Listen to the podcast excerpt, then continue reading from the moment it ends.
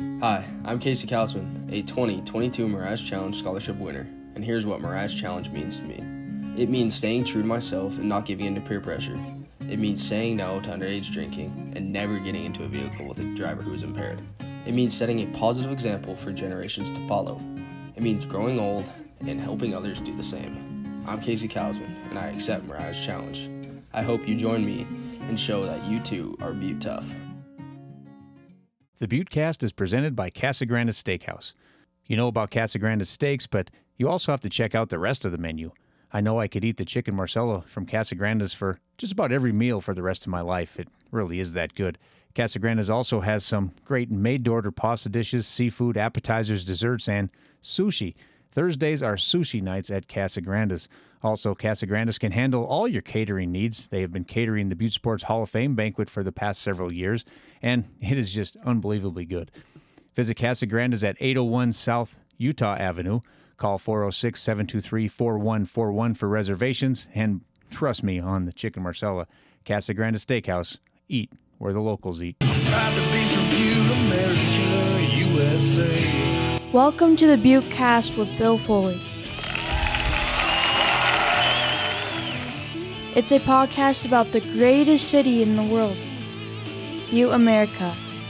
Amen. Let's meet the people and characters who make Butte the richest hill on earth. Now, here's my dad, Bill Foley. USA.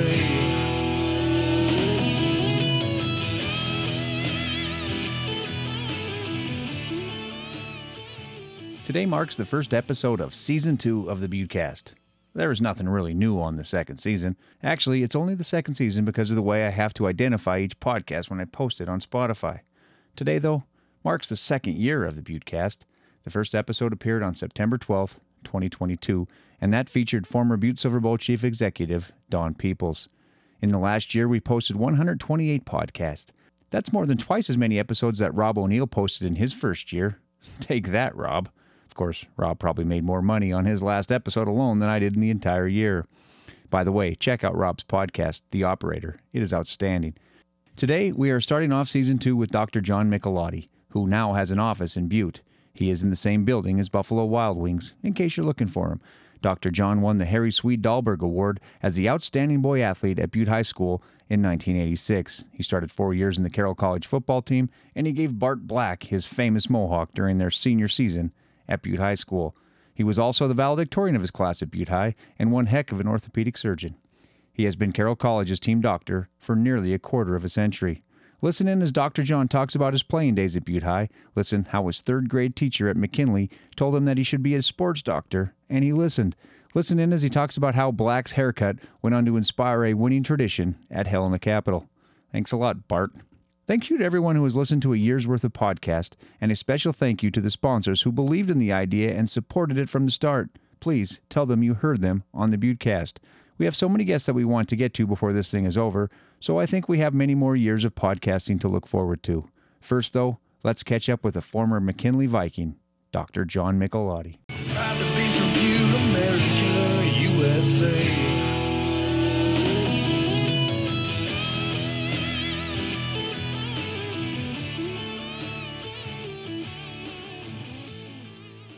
Dr. Michelotti, it's so good to talk to you when I'm not having you mess with my thumb and see what's wrong with my x ray and all that other stuff. It's good just to sit down at the table here at Metals and, and, and have a conversation. Amen. you don't want to talk to the Grim Reaper for sure. Yeah. Well, you didn't have a surgery yesterday, did you? Uh, no, not yesterday. Because your dad told me that you don't want to go under a knife with Dr. John Michelotti the day after the Bears lose. No, I guess that's why I don't operate on Mondays Yeah. because it happens often. And that was a brutal one this week, too. oh, I was fortunately I was fishing in Wyoming and I didn't have to watch it. Oh, you- so oh, good for you. It was awful, huh? Yeah, it was. It was the first half. Uh, it was kind of encouraging. It was ten to six, and then Sure. the second half, it just just took off on them. No, well, no offensive line and no defensive line tends to be a problem in football games. Yeah, that's they, they sound like they got dominated both sides. But uh, you're, I was told by Bernie Boyle that your mom's a little mad at me because I said that you're the smartest Michelotti boy, and uh, I threw in the doctor part too. I mean, obviously you were valedictorian in the class of '86. You, you're you're you're an orthopedic surgeon. You know, Yeah. you, you no, it's not a, not a lot of dummies are orthopedic surgeons, but mainly because you're a Bears fan, and, and apparently that that didn't sit well with Mrs. Michelotti. No, not somebody born in uh, La Crosse and uh, Yeah. who was a who is a Packers Packers fan with their dad. So yeah. Yeah. So Did, Wisconsin. did, lady. did they beat you up pretty good after the Bears lose to the Packers? Oh, Brian is brutal. I mean the. The, the number of losses just keep mounting. Yeah. It- it- they own us. I mean, he, Yeah. he was right. He, Rodgers said they own us, and they own us. Yeah. So- Did, did you guys fight growing up? Oh, yeah. Bears Packers. Oh, yeah. I, I remember me and my brother. We were way too old to be fighting. It was 1999 when the Red Sox and Yankees played in the LCS. Uh-huh. Don's a Yankees fan. You know, Oh. you know, ate paint chips or something. I'm not sure what it was, but he's. We got it. We got in a fist fight. So I'm. I'm like 25 years old. he's 27. We're fist fighting out on Wells Street. Oh, and that was '99 was painful. That was uh, was was that the Boone home run? No, that was 03. That was That was a painful Oh, one too. That Yeah. was a, the '99. was- Yeah, it all turned around in 04 though. So Yes. so that's why we- we get along so well because we're both Sox fans, That's both Bears right. fans. When, when whenever I have a bad day or really get a little bit depressed, I tell my Yankee friends that I just go watch four nights in October, and all of a sudden everything's a little bit better. There were there were four long nights in October, Oh October, my weren't God! they? they were, yeah, I remember my son was uh, Nicholas was uh, six months or no, gosh, he was six weeks old during that, and I he would sit on my lap and. You know, fussy baby, Yeah. watching this, and I'm like, you know, you're only six weeks. This has took me at the time. It had taken me for 36 years. I said I've had 36 years of suffering, and Yeah. in six weeks, you're you're already a champion. yeah, isn't that funny? I my uh, in 07 they won again. I love telling people my son was born into a world where the Red Sox were world champs.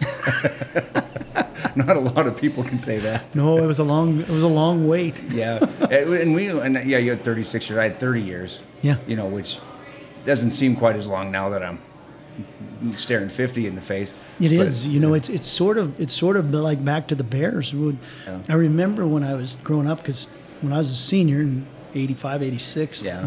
The Bears won it, and their previous championship was in 1963, and I remember thinking, oh my gosh, 23 years is forever, and now it's been Yeah, socks that old. Yeah. yes, you do. It is. It's funny the way it works like that, though. Because No. 23 years is absolutely. 23 years ago, Tom Brady was playing. Yeah. For the Patriots, you know, and we were already sick of him.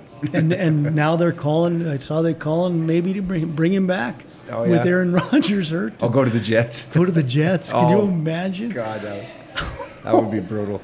Yeah, that poor. Uh, yeah, actually, was I was really hoping for the Packers fans' sake, the ones you know, because the Packer they've been getting beat up like crazy. Of course, Punky Warner texted me within seconds. Oh, yeah. You know, and um, even Mike Thatcher's posting memes on Facebook. One of the greatest guys ever is being mean about it because they're so mean to us.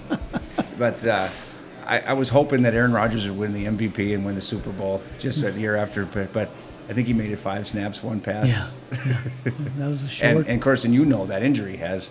You know he's he'd Yeah, be lucky to be back full strength next year. yeah, you know, it's it's definitely it, it's not a bad injury. Meaning long term, it's not a bad injury. You know, when we look at him now, when we're in our 50s and 60s, but from an athletic standpoint, there's no way he'd be back before minimum minimum six months, Yeah. maybe maybe nine. Yeah, So yeah. maybe a year. So he's he's 39. That's I- tough for the Jets. I feel for those fans. You know, I watched Yeah. Hard Knocks. They were so excited. You know, Yeah, having and- the first quarterback in a long time. And their defense is so good. They, sh- Yeah. they have a great opportunity. So who knows? And probably not with Zach Wilson, but No, he, although I really wanted the Bears to draft him. Yeah. O- only because he was a BYU quarterback with a, who wore headbands. That's the, o- the only reason. I didn't really even watch a film of him. I just said, BYU guy wears a headband. Sign me up. you're hoping he wears the. Uh, uh, well, what's the commissioner's name now? You Oh, a Pete headband. Rozelle, yeah. Pete, Pete Rozelle headband. Yeah, yeah. Those were great days. yes. God, I was, I was, uh, I was in heaven. I, you know, if there was a time when I could have told you the date and the score of every game of the '85 season, I got a few of them. On November 17th, I always call my buddy Sam Bowling to wish him a happy anniversary of the Bears 44 to nothing win over the Cowboys. That was a fun day. yeah, especially my brother Don, who I had a fist fight with. He's a Cowboys fan. Oh so my gosh, just like my really- brother Tom. Oh my gosh. Yeah. Were you, you guys all different? Yeah. Growing up? So I'll, uh, Tom actually, when I was really, really young, I was a Redskins fan. And, Yeah. and the reason I became a Redskins fan is Tom actually became a Cowboys fan first. And I said, well, I don't like my brother that much, so I'm going to become a Redskins fan. And then uh, when I was, I believe I was seven, so in 75, they drafted Walter Payton. And I said, that's going to be my guy. Yeah. And he was. He was, the, the, you know, when we were that age. So we used to all wear those old jackets that had the, um, No. everybody had their, the, the, Yeah. the, the locked your arms and you'd be freezing to death walking onto McKinley, and everybody had their different team. So I was the Bears, Tom was the Cowboys, Brian was the Packers, and I don't know if Jason ever figured anything out. But Really? he was sometimes a Jets and sometimes a Bills fan, which is really weird. And now I think he is a uh, Titans fan. I- Really? uh, yeah, he's so he's he's so wishy-washy. Yeah. You know, he doesn't stay with anything. So. Yeah. Well, I, as I told you, brother, I beat him, and uh, well, I beat him. My team beat him in the championship out of the T-ball in 1982 at That's what Northwest. I- I heard and that I'll one. never forget seeing Jason after because you know those McKinley kids when they lost had tears in their eyes. Oh yeah. little bit, we still do. yeah. so that that's so I've known Jason for that long. You know, Yeah. that was 1982, 19, yeah. but I didn't know what team he was. He was probably he was probably playing. water would be great. Water would be great. Thank you. Thank you. Um, yeah, he was probably six. He was born in '76, so he was probably six. So he's. I think he was playing for. Well, he played for Pepsi. Yeah, he in, was Pork uh, Chop Johns and T-ball. Yeah, Pork Chop Johns. Yeah, we were was. VFW, and I remember who he was. The reason I remember playing is because we drove down. The coach drove us right to the Silver Bowl Pizza, which may have still been the Village Inn in 1982. Mm-hmm. You know, we drive uh, down there, and we're all in the back of a truck, which you can't do now. You know, unless it's a parade. And Yeah. we were driving down, and I remember they stopped. Thank you. Stopped and honked in front of the VFW. Then we stopped, stopped and honked a little longer in front of the uh, downtown Pork Chop John's. Rub like, it in. like T-ball, you know, it's T-ball, T-ball, and I got the trophy and everything. I had for years. I had the clipping from the paper of the game, on all the names. How old were you? What year were you born? I was born in '74, so, I, So you- I was you- eight. No, yeah, we were a couple years older than Jay. Yeah. So in between Brian and Just Jay. a, yeah, I don't know if we may have been the same grade though, because uh, did you graduate in '93? Jason '94. So he was okay, May. he was a he was May. me. He was May of '76. So he was. Yeah, 94. so he's a year behind me. I would have been class of '92, but as I said, third grade was pretty hard. I had to try that a couple times. At Blaine too. I went to Blaine, and then they closed Blaine after my first third grade, Mm-hmm. and then I went to uh, Kennedy, and I, I had my the, the greatest teacher of all time, Betty Lester. Oh yes. You know, she uh, she you know, was. I, I loved her, and she she changed my life. You know her. Um, Tom, her husband, was Yeah. just. I had him as I had him to attack every Yeah. year. Yeah, Was Betty a great grade school teacher too? yeah, just amazing. And she was your third grade teacher. third grade, my second time around third grade, I had Betty, and She was, yeah, she was a wonderful lady. In fact, uh, I guess third grade is where you get your influences. My my third grade teacher at McKinley was Sally Anderson, and Oh, she yeah. was the best. I mean, Really? she was the nicest lady. In fact, she was the one, not to change gears, but she was the one that said, she said, you know, John, you're you seem to really like sports and you're good in school, so why don't you be a sports medicine doctor? And I said, I'm going to do that she told you that in third grade. third grade and that's she was Wow. the person i mean i had an idea of, i was like I, I mean i was like every kid in third grade all sports is everything Yeah. and she said you should think about being a doctor and being a sports doctor and i said okay i'm going to do it And- Really? When I was That's in how third grade, crazy- when I was in third grade, we were gonna, all going to be firemen or astronauts or something. I, but you, you really, you had your career path.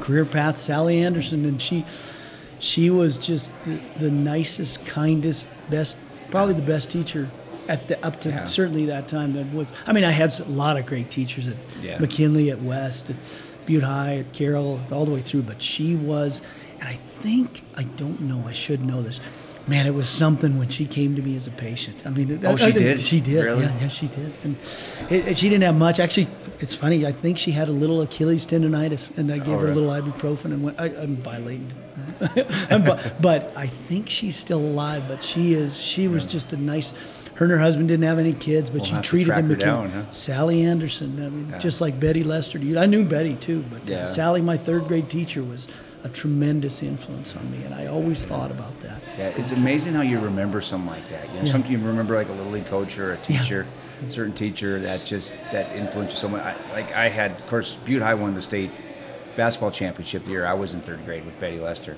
Yeah. and Steve was on the team. You know, of course, Steve was all world at everything.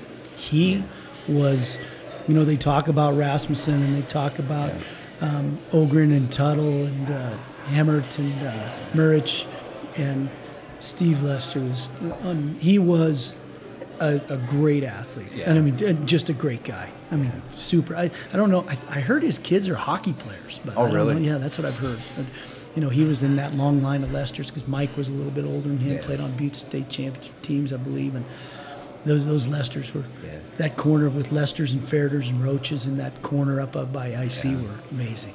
Yeah, the, the, the Hill kids. Yeah, Odell's. Yeah. They were all in those areas. Yeah. Those Hill kids. Yeah, Steve was. Uh, I believe he had like in high school when he was a senior, he had like a one or two handicap on the golf course. Was drafted by the Phillies. You know, was obviously a good basketball player, good football player, good Great football player. good at anything he did. You know, he was a great hockey player too. Yeah. I mean, he really. We had that old Baja. We used to play outdoors at the hockey rink, kind of down by the KOA. Yeah, the, There was the, old Diggins there, Yeah, right? yeah, we'd play there. Yeah. Lester was the best hockey player too. Really? Yeah, I mean, he was he was just one of those guys who could do everything, and uh, great. You know, I, he I, he was the sixth man on that team, but he played a lot on that state Yeah. championship team. That was a great team. I have that video. I put that on YouTube. I got to watch that. Yeah, because uh, I, that was uh. Rob Cox put it transformed because technology's changed so much over the last you know 12, 15 years that I couldn't put it just loaded up on YouTube from a DVD or anything, you know. So I, I took it to Rob and he got it. Set, paid him, Mm-hmm. I paid him watch 25 bucks to, to, to hook it up for me, and uh, now it's on there. It's, it's pretty cool to see because you see Mickey on the on the On the rim? on the rim, and see I remember seeing Missy Morris running around the cheerleader after the game, and everything. It's just all kinds It- of things. It's uh, you know that I talked to Gary Turcotte frequently about because he was a coach at Great Falls Yeah, on that team. And, that's you know, and his his point they they you know they kind of split. I think they split regular season. They split or they lost. Butte lost to him in the divisional championship at Yeah. that time, and then beat him. And he said, you know, the only regret he had about that team, and it's interesting. Uh, his Great Falls High won the state championship in football. They had uh, Salonen and had um, He was Rob Webb, and yeah. those guys were all really good. I mean, great athletes. I mean, to win the state ba- football and then And- play in the state basketball. And he said, I think there was just not quite the hunger you needed to win, and the Butte guys just wanted it a little bit more than we did. And it was a great game. I think they won like 55-51. It was a close Yeah, it game. was close, yeah. But it was it, that was, and you know, back to like you're saying, it doesn't seem that long ago. No. but it was like, oh my gosh, that's almost 40 It's, years yeah, ago. it's going to be 40 years this year. Yeah, 40 years this year. And I heard something about maybe they might be at uh, St. Patrick's Day because it was St. Patrick's Day. It was Chuck E. Ujetti's sh- birthday. they should. I think I just probably s- suggested it, They- Oh. but we should get on that. Yeah, I mean that could, would be Could something. you have them back to back in the parade? Have the '84 Maroons and the '84 Bulldogs? Oh, that'd be so great. You know, because Central won it uh, the week before. Yeah, they beat You know. um, Billings Central Yeah. and they had uh, Danny McGeehan and O'Gara and uh, John Sullivan was a sophomore, and then they had Tommy Pearson and Joe Comp and uh, um, And uh, the Murphy Murphy, and Kenny. yeah, yeah. Oh, how did I miss those two? Yeah. So- Dan again. Dan the Man O'Gara though was the guy who made the, the big made the shot. he big got the big rebound. So- he, he told us that all the time in our biology class when he was my teacher at Central. you know, his sister was a teacher at McKinley too. oh really? His older sister. No kidding. Kathy O'Gara. Yeah. Was Before she was married, I, I don't remember what her married name was, but Yeah. before she was married, she was a teacher at McKinley too. and, and McKinley, they well they closed that just a little bit. Survives a little bit longer than Blaine, a little bit. I think it Not closed much. maybe 88 Yeah. and something like that. which is just a shame. Yeah. That they, they uh, it's still said you still have to drive by that building. It doesn't look like uh, it's not your typical school you see today, like you know Hillcrest, Margaret. You know they got all grass fields and stuff. Probably, I mean, you, know, it's like Kennedy and Blaine. You know, we, in Blaine, our playground was also the parking lot for Yeah. the teachers. you know, that's So where we had to work played. around the car. You know, we played. I remember.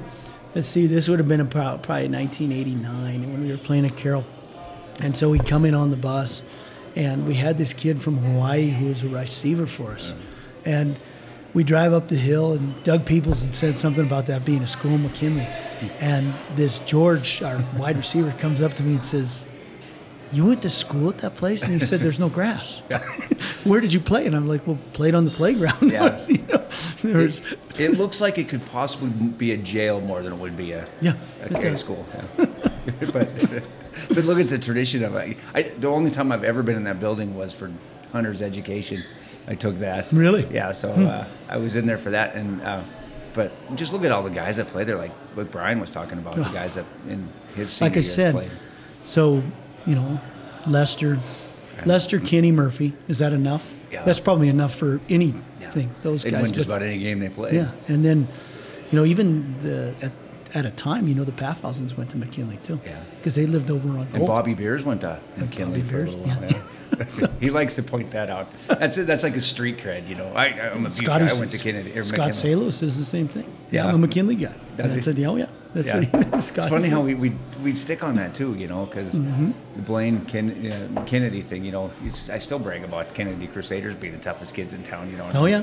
almost Yeah. 50 years old. Talking about that. But uh, you played. Um, now you were pretty good at every sport you played too. You're talking about good athletes because you were really fast. Uh, I was fast. I was not a good baseball player at all. Really? I will say that I was terrible. But my younger brothers, Tom, uh, Tom, Brian, and Jason, were good baseball players. I just never. I don't know if I didn't get that gene. I couldn't hit. They always just said, "Why don't you bunt?" Because you can run fast. Yeah. So, but uh, I, I played with a lot of fun.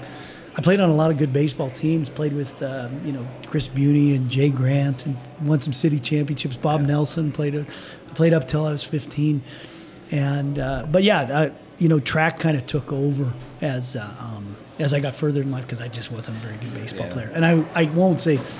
Uh, you know, I played on some really good basketball teams. I was a sophomore when Yeah. we won the state championship in '84. 86, we already talked about him, but I, you know, I'm same age as Henry Klobuchar, Bart Black, Yeah. and uh, uh, and Scott Ferguson. So at that time, it was BHS stood for Bart Henry and Scott. Because Stacy Fleming used to get so mad. He said we should quit because Foley likes those guys better than us. And I said, well, there's not much to go. Quit to, Stacy. but also played with Sean Neary, was another guy in our class. Yeah. His coach is still in Wyoming. Coached the Montana Wyoming game.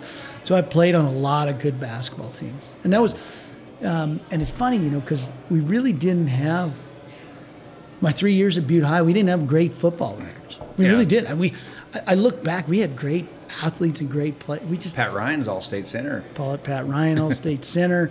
You know, Mark Maroney, All State. Uh, Yeah, I didn't realize he was as good. Some people would tell me that Mark was because he just. I, I think when I saw him, he married my cousin Darcy Coker, and he cried during the wedding. So I, when he was saying his vows, he was crying. you know? Darcy's your cousin? Yeah, she's my first cousin. Oh, Matt, her her uh, nephew, Matt is is the main guy I work with in surgery at St. Pete's. Oh, Matt really? Yeah, great guy. Oh, really? Great Matt works guy. with you? Yeah, Matt. Yeah, he's a good but, kid. But yeah, Mark Maroney was a really good football Yeah, player. I just didn't think a guy would cry at a wedding like that would be a good athlete. But so, but he's such a And he could- genuinely good guy. good guy and could throw heat. I mean, he was he he was the class in front of me, but was one of those guys that had the good birth, birthday. So he played with Yeah. Chris Buney and all those guys, Tommy Drine and Bart Black, Scott Ferguson, all those guys played the all stars together. Those uh, and Maroney threw heat. He was the scary guy, and when we were twelve years 'Cause he was a pretty big guy. He was a big guy, and he threw hard. So Yeah. yeah, but. Um, so yeah, the, the, it's interesting. You know, it struggled in football because I, I mentioned all these names, and you know, Tangeros and Pathhausens and uh, lots of other really good athletes played football. Uh, Dwayne Pyatt, you might have heard that he was Oh, yeah. mentioned, and he was, you know, he was uh, a really good. He played professionally, uh, semi-professionally in the Marines. But gosh, we just had bad luck. I mean, four. You know, it was four. Uh, I think you mentioned. I think we lost four games by eight points or something crazy. Yeah, it was just We couldn't score. We needed to. luck. We needed to have somebody break a big play, and we just never Yeah. did. So Congratulations to this week's Lescavar Honda Athletes of the Week Butte High Bulldogs, Ellie Quist, and Bo Damaris. Quist takes home the girls' honor after she started the soccer season on a high note. Through four games, Quist already scored two goals on the season. She leaves everything on the field, no questions asked. Butte High coach Eric Zahler said of Quist, who has been a fixture in the Bulldog lineup since her freshman year. Quist and the Bulldogs will be back on the home pitch September 19th to take on Missoula Big Sky. Damaris receives the boys' honor after leading the Bulldogs to an improbable 28 27 win over number one ranked Glacier Friday night at Naranche Stadium. He threw for 286 yards, including three fourth quarter touchdown passes to Russo Batterman as the Bulldogs overcame a 21 0 fourth quarter deficit. His last TD was a 43 yard strike that gave the Bulldogs the lead for good with 37 seconds left, electrifying the Naranche crowd. He also threw TDs of 23 and 57 yards. Congratulations, Ellie and Bo, and thank you, Lescavar Honda, for honoring the hardworking student athletes of the mining city. Hey, Butte America, John Davis here at Lescavar Honda. We just received a new shipment of cars, trucks, and SUVs, and we have them priced to move. Our new vehicles come with a 20 year, 200,000 mile warranty and two years or 24,000 miles of complimentary maintenance. Most of our pre owned vehicles come with the same 20 year, 200,000 mile warranty with most makes and models on our lot.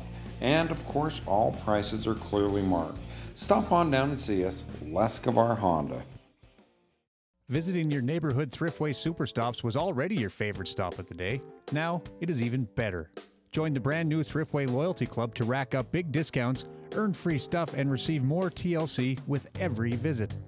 Download the TLC app and take advantage of great deals on pizza, grab and go favorites, fresh brewed coffee, cool fountain drinks, and much, much more at your neighborhood Thriftway Superstops. Loyalty Club members also save 5 cents per gallon off top tier conical fuel every single day. Plus, earn points at the pump and in the store. Casagranda Steakhouse serves steak and so much more. You cannot beat their seasoned hand cut Rocky Mountain ground beef. But did you know about their menu filled with made to order pastas, chicken sautés, mouth-watering seafood, appetizers, enticing desserts, or their most recent addition, sushi? Thursday nights are sushi nights at Casagranda's, where you will be welcomed as a part of the family. Casagranda's can also handle all your catering needs with style, class, and a taste that cannot be beat. Visit Casagranda Steakhouse inside the historic Bertoglio warehouse at 801 South Utah Avenue in Uptown Butte. Call 406 723 4141 for reservations. Check out their menu at casagrandesteakhouse.com. Casagranda Steakhouse, eat where the locals eat.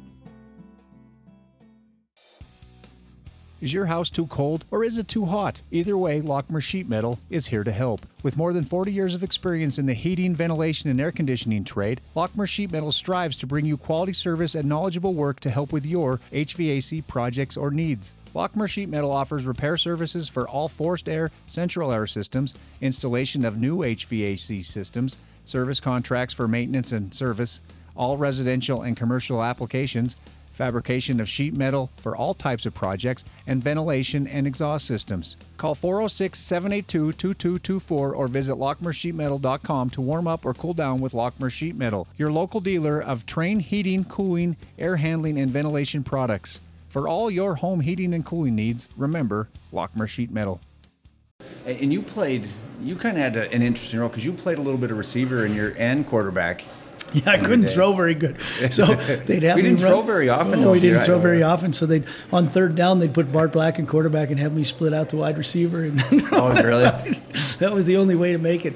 Because uh, oh yeah, we I, I I you know when I was younger, when I was sophomore, junior, return punts, return kicks, and things like that. And then they when you play quarterback, they don't think you can do anything else. But McElroy let me play receiver some too. So Yeah. And it's it's funny, you know, because none of us, and, and you wonder about it, because none of those guys, none of us played both ways. I mean, Pat Ryan should be playing both ways. Yeah. I mean, I mean uh, you know, guys like uh, Henry Klobuchar should be playing both ways. Great athletes. My son's team, you know, the Capital, not to say the same thing, the Capital team, I think, I think nine or ten of them go both ways the Yeah. whole time now. And so yeah, it's it was unheard of in the '80s. No, and now they- they and- like Limke did, and that was like unheard of. Yeah. you know when Chad started playing both ways in Right. late '80s. And and think about, it. Todd Erickson didn't play defense at Butte High. He just played quarterback. Is that all he did? Yeah, he didn't play any defense. I And he- he's in the NFL plays camp, for, yeah. he's, a- he's getting playing for the Minnesota Vikings, and he didn't play defense at Butte High. yeah, isn't that isn't that crazy that Yeah. you could do that? But Coach Mack, he, he told me that he just liked to play so many people. He know? did, and that's- and that that's- was and I, I love that about him too, though. and it, it was. I mean, it, you know, you you were either an offensive guy or you were a defensive guy, and a few special teams, but you didn't play both ways. And and not that it, it, it was a criticism; it just nobody did. I mean, Yeah. it, you know, Tony Hines at CMR, uh, Tony Arnson at CMR, Kevin Barch at Helena High. None of those guys played both Yeah. ways. None of them did. And uh, Mitch Donahue from Billings West. I mean, I mentioned guys that were superstars, Yeah. and they didn't play both ways. They played one way. Thank God. and that that really that was so tough for Central to overcome when they played Butte High. Right. Because when it was a when they were pretty good Central team, they could hang with them for a little bit usually. Right. You know, Mhm. you know, in '81, of course, they went all the way to the to the you know overtime. Yeah. But I remember there'd be game first half be pretty good, and then Butte High pull away because there's so much. There's a Yeah. big difference between being fresh in the third quarter and playing both ways the whole game. especially their interior guys. You know, if you have to play guard and defensive tackle, you're Yeah. you're just too exhausted. You- You're going to let up some, and either your quarterback's going to get killed or they're going to just run ram right Yeah. over the top of you. Yeah, that's a that's a workout to try Mm-hmm. to play play that much. That's for sure. Yeah. Now, um, then you ran the 800 and 400 in track. Yeah. 800's got to be one of the worst races to run. Oh, it was awful. It was Yeah. terrible. I mean, I, it, I I remember um, at the time um, the when I was in the, the state 800, and, and, and partially I moved up because I could make the top 10 or so in the 100 and 200, but I couldn't quite break Yeah. and win it. And I thought I had a decent chance of winning the 400 and 800, but there was this guy named Stacy Smidella Yeah. another one of my patients still. But at the time, the state record in the 800 was 154.7. And circumstances, but Smidella, the day we ran it, ran a 150.8. So we broke the state record by almost four seconds. Partially because of Rabbit, Mike Dagenet, friend of mine, quarterback for us, ran the first half mile or a quarter too fast. But um, Stacy smashed it, and it wasn't broken for like 25, 30 years. Right. Then he ran, he had a great collegiate career at Kansas. But I remember there used to be a thing called the Meet of Champions. Do you remember the Meet of I do, Champions? yeah, yeah. So the next week I had to run against him again. And small world, but at the time a guy named Mark Kickbush, you know the Kickbushes that Oh, now play for Billings Senior. Uh-huh. He was a he was the state championship from Sheridan in the 800. So the Montana State coach came up to us. This is at the state meet of champions, and he uh, came and he pointed at Kickbush and I. And he said, "You know, Smidell is going to Kansas, but whoever wins between you two, I'm going to give a scholarship in the 800." Yeah. And we looked at each other, and I looked at coach and I said, "Well, you can give it to him." Because I ain't running in college, I'm going to go play football Yeah. at Carroll. I'm, I This is have my last ze- this is the last 800 I will ever run in my life because it's just too hard. Yeah. And uh, uh, so I think Mark ran for him. I, I think, Yeah. but, but I remember that ran. I'm yeah, the 800 was terrible.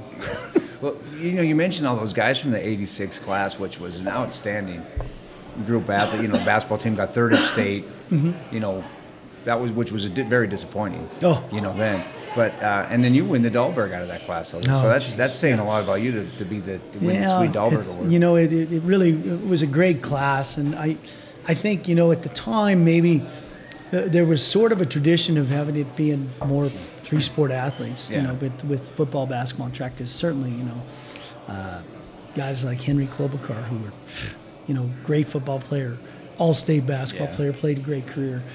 Uh, and but uh, none of them are really all three sport because Fergie didn't play football or track. He's too soft. Yeah.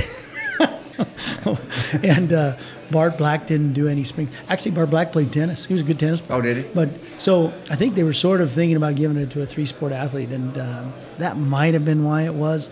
Um, but yeah, you mentioned thir- I, I, I probably football was extremely disappointing for me in high, high school, and I uh, just because we should have been better. We, Yeah. and, and you know, sometimes you look back and you're like, I was a captain. I should have been a better leader and things. So you look back and I said I should have done things differently. Yeah. That's hard to think like that. Yeah. And in basketball, you know, I mean, I, this is probably on the Fergie podcast, but you know, we we we were us and Bozeman were the two best teams Yeah. in, in the state, and um, we go to the state and we got beat by Bozeman in the divisional championship, and so we go and we play Havre the first round, and we get beat by one point.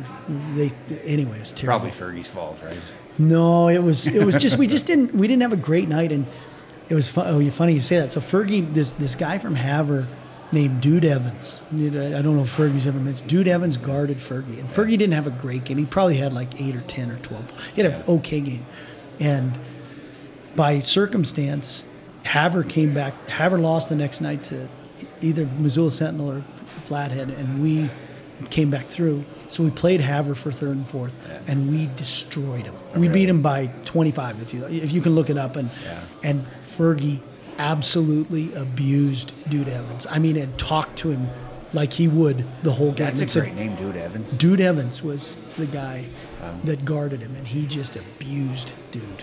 And uh, it, but but then you're sitting in the stands, and Kalispell's playing Missoula Sentinel, both teams of which we had beat and we're watching, and we're like, We, that was the, that'd be tough. one of the hardest things. I remember sitting there and saying, "It's over," Yeah. and we should be state champs. I mean, and then I think about those basketball years. I know you talked a lot with Brian and Curtis about it. Those years where best team doesn't win. Yeah. It really doesn't. Happen, you see it a lot. You see it a lot, and they they they were that '89 team and the '90 team were the best teams. They just Yeah. didn't win, and uh, they should have. You know, it's just Well, it it's such a short game, you know, 32 minute game where Right. just a, a, a bad couple minutes yeah. it- throws you off. It, it's so funny you say that. I mean, my, I'm getting, my son's team when Nick was a junior at Capital, they were they were, they were fortunate enough to win the state basketball championship. They played Bozeman in the state championship, and uh, they're pretty evenly matched. Bozeman got cold in the second quarter and got tentative, and they outscored them like 22 to four. Capital. Yeah. And it's funny because everybody's like, "Look how great a defense we played," and I'm like, "Wait a second, Bozeman just got tentative and missed a few shots, and all of a sudden we're down." Because you we're up you, 18. Because there's so much pressure on guys. Oh, You're yeah. puckering up. It's Yeah, and they puckered up, and we didn't, and Yeah. so we think we're Capital- great, and then you lose the next time. One of the best coaches in, in the world. Yeah, Coach at Capital basketball there. Mm-hmm. Yeah, Guy Almquist, absolutely. Yeah. no, his son's a really good player, and Dylan's playing for Capital this year. But yeah, Guy does a great job. Yeah. Carroll grad, Missoula Sentinel guy. So So I had that picture there I printed out from when you went to Delbert. Who had better hair on that team? Because there's Fergie had a big, whole full head of hair. He thought Yeah. he was uh, He had the Don Juan, right? Yeah, now, he now he doesn't have a stitch of hair. and uh, and then you you gave Bart Black the, the infamous mohawk. oh my gosh, the So mohawk. that was three hairdos right there because you had a full head of curly hair. I had a full head of permanent hair. That's it- kind was of it perm? Oh yeah, was? that was perm. My mother would give me my perms, but yeah, and Bart Black had the mohawk. So Bart Black's mohawk, we and and a lot of people blamed the Havre loss on Bart Black's mohawk. And so we walked in. I remember Bart uh, decided. So what happened is we were at our house, and so Flem, Stacy Fleming, and Fergie, and all the guys, a lot of the guys I mentioned, Henry, and we said, well, we're all going to get mohawks for the state tournament. And so Bart goes first, and I give him the mohawk, and we looked at him and said, nope. That's how he got it. So he got the mohawk. You don't be the first guy to go on something so, like that. so Bart goes and he shows up and in the, I mean we all wanted to see what Pat Foley would say and Foley just looked at him and he said you have got to be kidding me so he had him go see a hairdresser and like make it look a little bit oh, better man, straightened out. but uh, again, small world. So uh, the um, Bart got the mohawk, and it was kind of legendary in this weird way. From this guy got a mohawk for the state Yeah. tournament.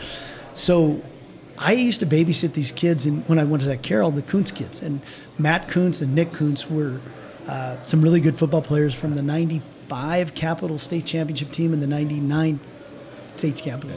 Well, anyway, Matt Kuntz is credited as the guy that started the Mohawks in Capital because and now when Capital plays for a state championship, the the, the Sunday if Yeah. they win on the semis on Sunday, everybody on the whole team and it's everybody and everybody color schemes. If you watch them, they have Yeah. you know gold is running backs and purple is linebackers and uh, so they red is defensive linemen.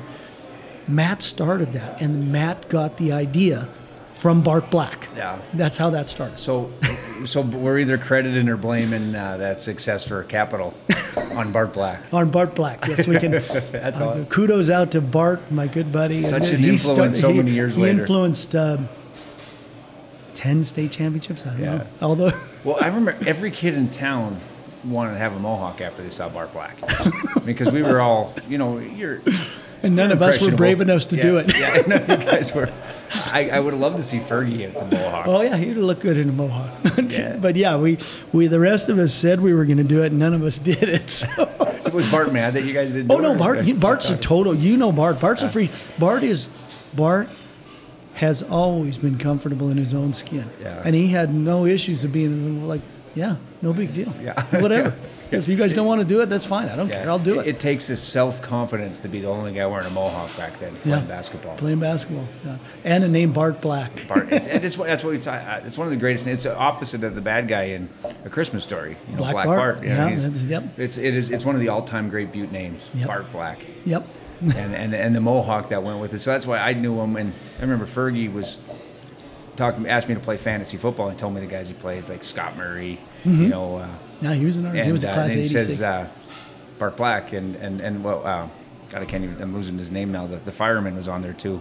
Mark McCarthy. McCarthy, yeah. Yeah. Mark and, and Mark is the best trash talker on. he- He doesn't say a word out loud. He's the best trash talker on fantasy football. He schooled Fergie, and Fergie's really good at, as you can imagine. Yeah. Fergie was put on this planet to be a trash talker in fantasy football, and he would always lose to, to. Uh, Just like he did to Dude Evans. Yeah. yeah, just and like then yeah. Mark McCarthy schools him. The old Whittier Wildcat, Mark McCarthy schools him. Was he a Whittier kid? Oh, yeah, he's a Whittier. Yeah, and so, uh, and that's when he and he said Bart Black's playing. I said, well, I'll sign me up, Bart Black. I'll, I never, you know, I never met him, and I never forget him though. And, and. I've met him since. Yeah, if you, and you know if you have that uh, state champ when they bring that state champs, Bart Henry and Scott were the three sophomores on that team. Yeah, hopefully they do bring him because no, No. Mickey, Mickey's been in town. Mickey Tuttle, he was at the purple and white game. Oh, because of Hudson. Yeah. His his grandson. Yeah, Grandson. yeah, his grandson. He says he's going to play a few, uh, come for a few games, Mhm. and uh, it'd be pretty cool. And it'd be great if they had Oh, reuni- that would reunion at St. really Patrick's cool Day. thing, Yeah, yeah. It would be, it'd With be the- pretty a legendary. It was a legendary party that night. But it would be Especially because that'll be later. 40 years. Oh, wow. Yeah, that's crazy.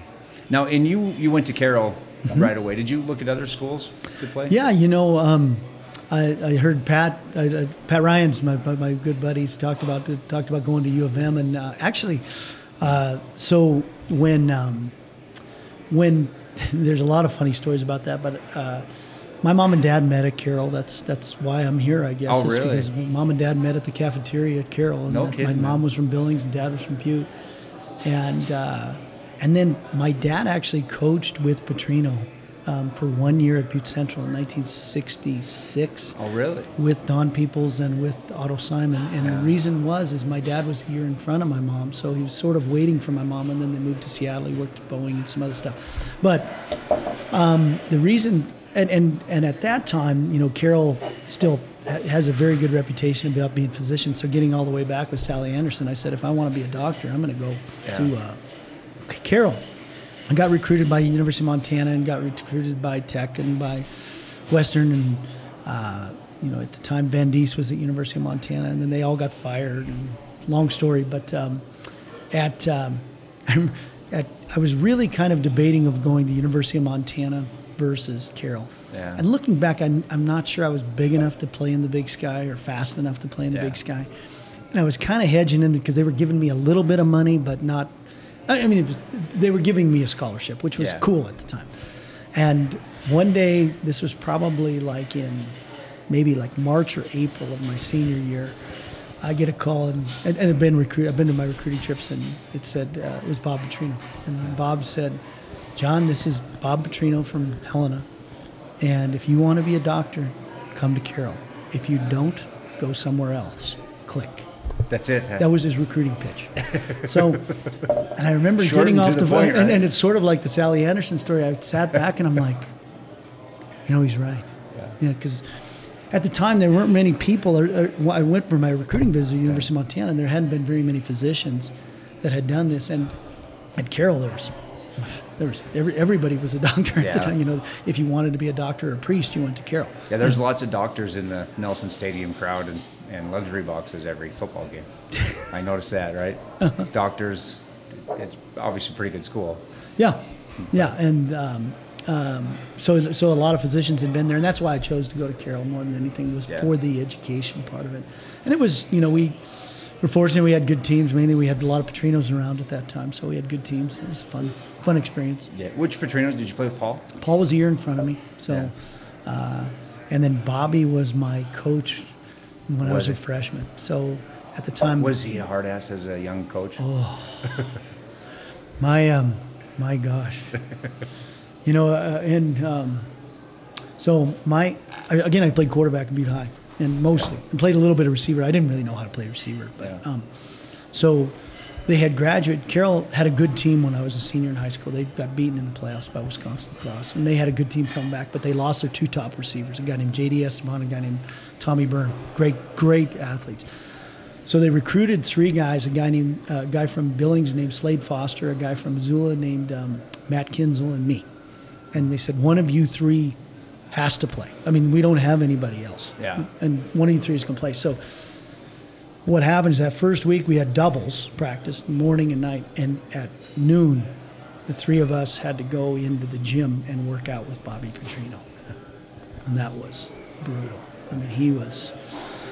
Oh my gosh! I, I mean, when when when later in life, when I was working as a physician, a lot of times we'd spend 100, 100 120 hours in the hospital, and people would be crying. They'd say, "I'm so tired. I can't. this is awful." And I was like, "This is nothing like being with Bobby Petrino in August of 1986. It's, the, the rest like of my life is easy." training, huh? it was like SEAL training. It really was, because Bobby was ruthless and relentless. That being said, I'm not sure after that year I really got that much better. He he had ways of just little tiny stuff that you'd say, do this and it'll work, and do Yeah. this and it'll work, and he was so good, but so he was relentless. I can't imagine what Texas A&M practices were like this week. Yeah. with them losing. So Yeah. and him being the offensive coordinator. I remember so he is brutal. I remember Dan Patrick show one time talking. I, I don't. I think he was still at Louisville, and Bobby Petrino. oh, it might have been when the reporter was Oh, yeah. wearing the Florida hat. Remember, and he was, he was, he didn't. She went to Florida, and she was, you know, TV reporter behind camera, and he. I can't, I can't remember if he told her to take the hat off or something like that. And then I remember Dan Patrick saying, "Man, Bobby Petrino doesn't have much of a personality." and I think I think you heard a lot of people around, a lot of former football players around the world say, "Amen." Amen. Yeah, he, Bobby's, you know, obviously had tremendous success, and Yeah. you know, he's he's he. I mean, people always say, "Oh, you're Dr. Carroll and stuff," but you know, I don't know. Bobby graduated in math. He had a math degree. I mean, Bobby is really, really, really, really bright. Yeah. One of the smartest guys that ever maybe graduated from Carroll with all those doctors. Bobby Petrino's as No bright kidding, as huh? anybody. Yeah. In He- math, huh? And math, and uh, but yeah, relentless and uh, focused. That's what I would say. Yeah, well, there's a reason he, he, he's winning everywhere he goes. He usually does, He does yeah. a pretty good job. yeah, yeah. I, I was. Uh, see, I never could play for guys like that. I was. I'd, I'm more. I'd be more of a today's uh, softer coaches. You know, they're a little. They're a little nicer. The Yeah. practices aren't as tough. You know. I don't know what Coach Mihelish is like at practice. You know, but I, he seems like a guy I would have rather played for. Like instead of like Putter. Putter was like a. He was uh, like a drill sergeant, wasn't he? Oh my gosh, yeah, and he was, you know, and he was tough too. I mean, I, I, I was telling a story today to one. They were like, "Well, what was it like playing for Bob Petrino Senior?" And I, I when I was a, when I was a senior, we were we were at our last. This is because I think playing for Hellish would be a lot easier than playing for Bob Petrino, but. Coach Petrino, who was he was like a second father to me. I mean, he's Yeah. he was a wonderful man. But uh, we're, we're in a scrimmage, and um, time we didn't have trainers, we didn't have doc, we had no doctor. But anyway, Dr. Carpenter, who was later my partner, was watching the scrimmage. And it was the last scrimmage before we played the season. And I, I'd played, I, I was a senior, I'd started for three years. This is my fourth year starting at Carroll. And I'm, we had about a 65 play scrimmage, and as long as the offense did good, the scrimmage went well. If the defense did good, it was terrible. But Bob Petrino, we have the scrimmage, and about the 60th play, I remember looking back because I only missed like five plays, and you know there was wasn't enough to. We just Yeah. did it. So I'm running down the field, and I tweaked my hamstring, and I, gosh, I remember I'm like that really hurts. I did something, I don't, and I hadn't been hurt. I, I mean, I just kind of ran around, so I never, I didn't get enough contact to get hurt. Yeah. But uh, and I, I, I could feel something in the back of my leg, and I didn't know what it was, and it was just burning. And I'm like, I did something to my back or my leg. And so Carpenter's on the sidelines, and he said, "What'd you do, John?" And I said, "Well, I tweaked my hamstring. I don't know." And he puts his hand down by my pants, and he goes, "Yeah, you tore. There's a hole in your hamstring." And I'm like, "Oh no." He goes, "You're out." And I'm like, "Okay." So I go over and I stand on the sidelines, and one of the freshman receivers goes in. So we'd go in after the scrimmage a few plays later, and Bob Petrino, he'd come into the locker room and he'd always say, Well, guys, there were good things and there were some bad things, and let's sing the fight song. So you sing the fight Yeah. song, and everybody's happy. And he looks around and he goes, Where's Michelotti? And I'm like, Oh, no. And he's like, In the conference room. And if you ever want to talk to Carroll guys, if when you're going to the conference room, it's going to be trouble. No. So we walk into the conference room, and the door shuts behind me, and he grabs me by the chest and throws me up against the wall and starts screaming, Who the hell do you think you are? Who do you think you are? And I looked at him wide and I'm like, What are you talking about? And he said, Because I, I thought I'd done fine. I thought the scrimmage went fine. I was trying to play. And he said, You're limping around here like something's wrong. You're a senior. You need to set an example for the younger players. And I'm like, Okay. And I said, but I, you know, Carpenter pulled me off the field and he told me I got a pulled hamstring. He looked me, got right in my face, and he said, Seniors don't pull hamstrings. you will not miss any time, and I don't expect to see you in the training room. Get out of my office. that was the end. So That's so- awesome. and I used to tease him. Seniors don't pull Seniors don't pull hamstrings. So I use that all the time now the kids. And and so I, you know, and, and looking back, you know, I'm not sure.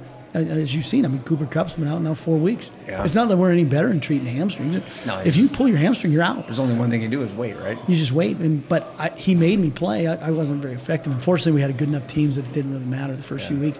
But I, I don't know if you sit out four weeks or if you just play, or you're any better. Yeah. And that was Bob Petrino. so, Well, there's some NFL teams could use him. I drives me nuts when I hear a guy sitting out with a calf strain, missing all camp. You yeah, know, he's missed all camp. Didn't, didn't soft too good for Joe. Burrow this week. You know, Yeah. he didn't look too good. But, but yeah. So it was. Um, uh, he was he was a rough guy to play for, but he you know he had your back. At the same time, he wrote again. He wrote one of my medical school papers or one of the um, refer- references, Oh, yeah. and it was huge. I mean, because at that time there really weren't many people that had played football and go to med school, and Yeah. Bob Petrino was one of my most important uh, letter writers and backers, and I think it helped a ton. A good So- guy to have on your side. Oh, great guy. Do anything for you. Are you looking for a place to host a special event or a party? Or just looking for a drink served by the best mixologist in town? Look no further than 51 Below Speakeasy and Casino.